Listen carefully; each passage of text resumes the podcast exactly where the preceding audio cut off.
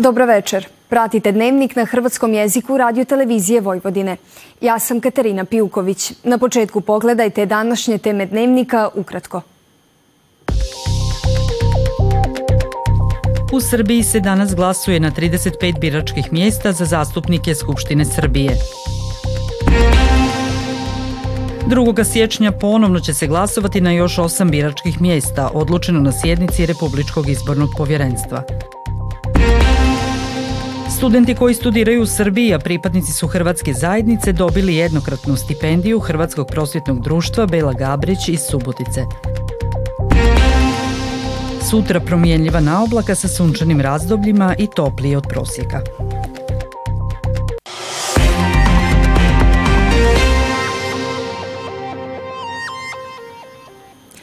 U Srbiji se danas na 35 biračkih mjesta ponavljaju izbori za zastupnike Skupštine Srbije, na kojima pravo glasa ima 19.543 birača. Ponovno se glasuje i za odbornike Skupštine grada Beograda na tri mjesta. Glasuje se na biračkom mjestu u gradskoj općini Voždovac i biračkim mjestima na Novom Beogradu. Izbori se ponavljaju i na biračkom mjestu broj 87 u Subotici kao i na četiri biračka mjesta u općini Kula, u Plandištu i Bačkom Petrovcu. A na današnjoj sjednici Republičkog izbornog povjerenstva donijeto je rješenje da će se 2. siječnja ponovno glasovati na još osam biračkih mjesta.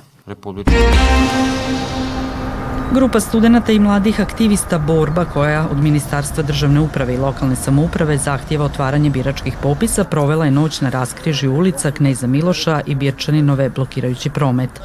Oni su na tom mjestu montirali šatore, zvučnike, ćebad i montažne stolove, a ranije su najavili da će organizirati blokadu u trajanju od 24 sata.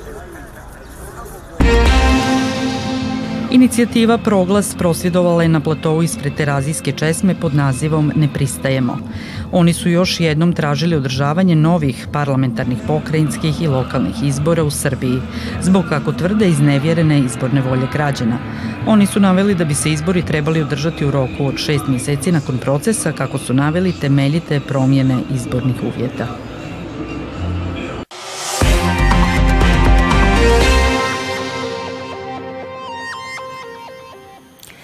Studenti koji studiraju u Srbiji, a pripadnici su Hrvatske zajednice, dobili su jednokratnu stipendiju Hrvatskog prosjetnog društva Bela Gabrić iz Subotice.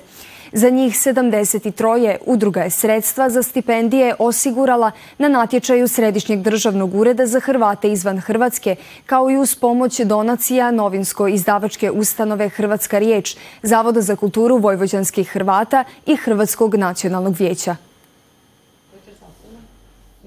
Ugovori za stipendije potpisani su u Hrvatskom domu Matici. Visine stipendija iznose od 3000 do 10.000 dinara i rangirane su po kriterijima. Pisali smo jedan projekt koji se zove Potpora mladima, učenicima i studentima, pripadnicima Hrvatske zajednice u Republici Srbiji. Kroz taj projekt e, sufinanciramo mjesečne karte učenicima srednjih škola E, koji pohađaju nastavu na hrvatskom jeziku i evo osigurali smo 460 e, tisuća dinara za e, jednokratnu materijalnu potporu za studente koji studiraju, koji su pripadnici Hrvatske zajednice i studiraju u Republici Srbiji. Dakle, iznosi se razlikuju, a razlikuju se po tome je li student išao i imao mogućnosti za nastavu na hrvatskom u osnovnoj i srednjoj školi, kao i e, njihovo angažiranje u zajednici, ali svakako e, pošto tri institucije doprinose financijski, odnosno E, pomogli su udruzi Bela Gabrić da evo više studenata dobije danas e, ove jednokratne pomoći.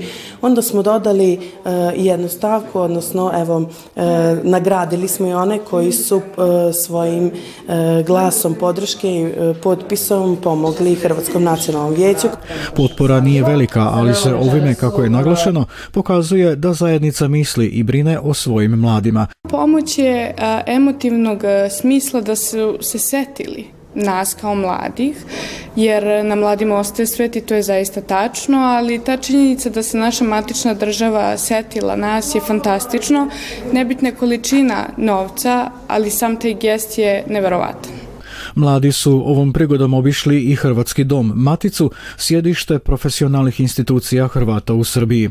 Jednokratne stipendije dobili su studenti iz čak 25 mjesta u Srbiji, od Subotice do Niša. Za studente koji studiraju u Novom Sadu ili su s područja Srijema, svečana dodjela jednokratne pomoći upriličena je u spomen domu Bana Jelačića u Petrovaradinu. Franjo Tot iz Bođana više od 15 godina sakupljač je starih predmeta, a u njegovoj kolekciji je nekoliko hiljada starih alata, mašina, kućnih predmeta. Franjo je ove godine svoj izložbeni prostor proširio i u njemu su i stare poljoprivredne mašine. Ovakav zvuk zvona nekada se čuo na pašnjacima gde su pasla stada krava. Ova jednostavna mašina koristila se za pravljanje putera. Ovakvim bičem pucali su svinjari. Sve to davno je zaboravljeno, ali postoji mesto gde se to i danas može videti. To je izložbeni prostor Franje Tota u Bođanima. Da bi nastala ovakva zbirka trebalo je 15 godina, ali tu nije kraj jer Franjo svoju zbirku stalno dopunjuje novim predmetima i alatima. Ne znam ni ja eto kako je to počelo. Glavno prvo jedna svačica, druga svačica, treća i onda tu, tu je čovek nema, nema kraja u tome, znate šta kažem. Znači tu treba, na primjer, volje. Tu stvarčica ima puno, puno volje, puno truda, puno svega da bi čovjek eto to toliko, da bi se moglo nakupiti. Teško je prebrojati ovu bogatu kolekciju. Samo je više od 2000 sekira, više od 1000 čekića, različitih oblika, različite namene i različite starosti. Imam nož jedan, nož to što se, na primjer, za seno, kad je u kamari, onda se sa tim nekad seklo, jedan deo onako odvoji se, to je ima godina na njemu upisana 1820. Onda ima opet neki malo što je mlađi 1860 1864. 1911. Eto tako. Kod Franje je završila jedna fotografska radnja, kaže Deda Jove, nekada jedinog fotografa u Bođanima. Kad sam ja dete bio, išao u prvi razred, drugi, onda je Deda Jova to. I onda kad vidimo Deda Jovu, sve se radujemo. Eno, Deda Jova, bit će slika. Onda na sliki kad si bio, to je veliko nešto bilo. Sad je lako uslikat, a prije to problem bio. Franje je svaki predmet podjednako drag, ali mu je još draže kada sve to može nekome i pokazati. Nema šta je najdraže, sve mi je drago kad je moje, ne, ne mora nešto veliko biti. Ja nekad nešto kad nađem, pa može i sitno biti, tako se obradujem tome više nek je nešto veliko. Znači nema tu pravila šta je, a eto sve mi je drago kad Eto, nakupilo se, hvala dragom Bogu, ima svega i volim da ovaj narod gleda tu u Srbiji šta sve imamo. I kraja nema, jer Franjo uvek nađe nešto što zaslužuje mesto u njegovom muzeju i nešto što baš nema. Tako da već razmišlja kako proširiti postojeći izložbeni prostor. Kako meteorolozi javljaju u posljednjega dana stare godine na Silvesterovo, bit će neuobičajeno toplo za ovo doba godine.